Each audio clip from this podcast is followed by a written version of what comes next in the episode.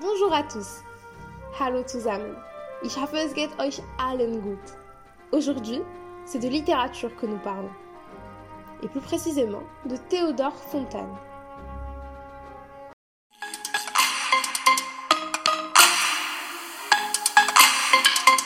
Retrouvez votre chronique Hallo Berlin à la radio Lyoté.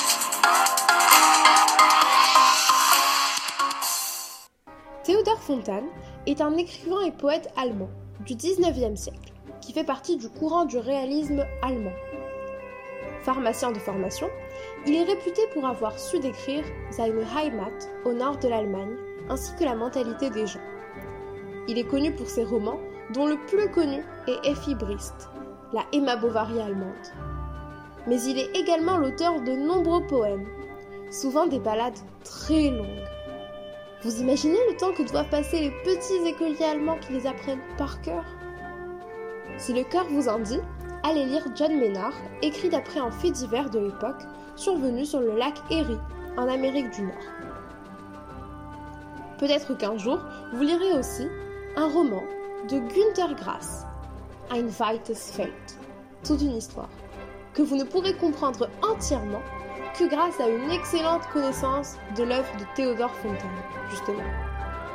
Mais comme le disait le vieux Mr. Briest à sa femme Louise, Ach Louise, das ist ein weites Feld.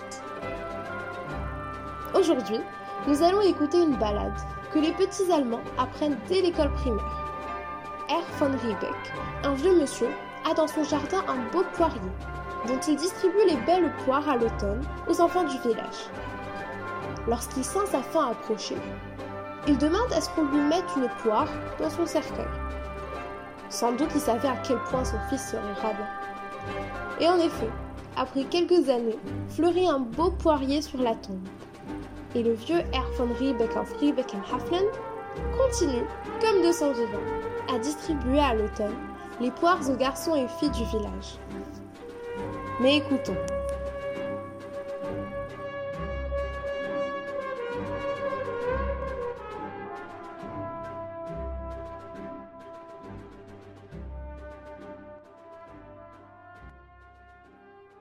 Jetzt auf Deutsch.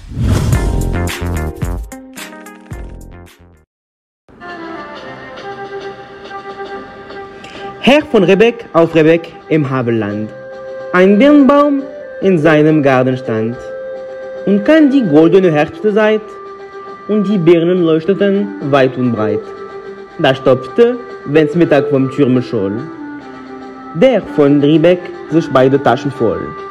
Und kam in Pantinen ein Junge da, so rief er, Junge, willst du ne Bier? Und kam ein Mädel, so rief er, Lüdieren, komm meine Ruhe, ich habe ne Bier. So ging es viele Jahre, bis Lobesam, der von Rebeck auf Rebeck zu sterben kam. Er fühlte seine Ende.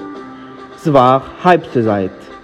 Wieder laschten die Birnen weit und breit. Da sagte von Rebeck, ich scheide nun ab, legt mich eine Birne mit ins Grab. Und drei Tage drauf, aus dem Doppeldachhaus, trugen von Rebeck sie hinaus. Alle Bauern und Bündner mit feiger Sicht sangen Jesus, meine Zuversicht. Und die Kinder klagten das Herz so schwer. Hier ist dort nur, wer gibt uns nun ein Bier?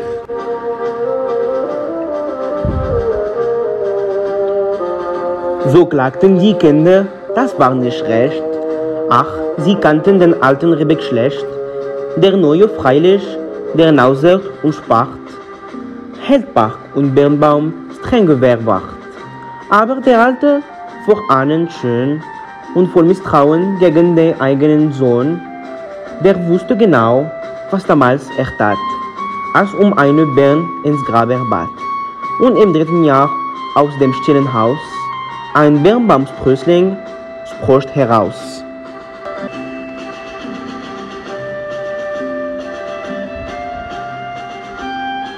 Und die Jahre gehen wohl auf und ab. Längst wölbt sich ein Birnbaum über dem Grab. Und in der goldenen Herbstzeit leuchtet's wieder weit und breit. und kommt ein Jung über den Kirchhof her. So flüstert's im Baume. Willst du ne Bier? Und kommt ein Mädel, so flüsterst. Lüdien, komm mal roher, ich gau dir ne Bieren.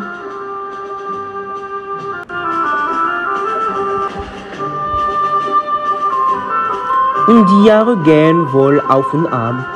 Längst wölbt sich ein Birnbaum über dem Grab. Und in der goldenen Herbstzeit leuchtet's wieder weit und breit. Und komm ein Jung über den Kirchhof her, so flüstert im Baume, festene Bier. Und komm ein Mädel, so flüstert, Lütchen, komm mal roher, ich gau deine Bieren.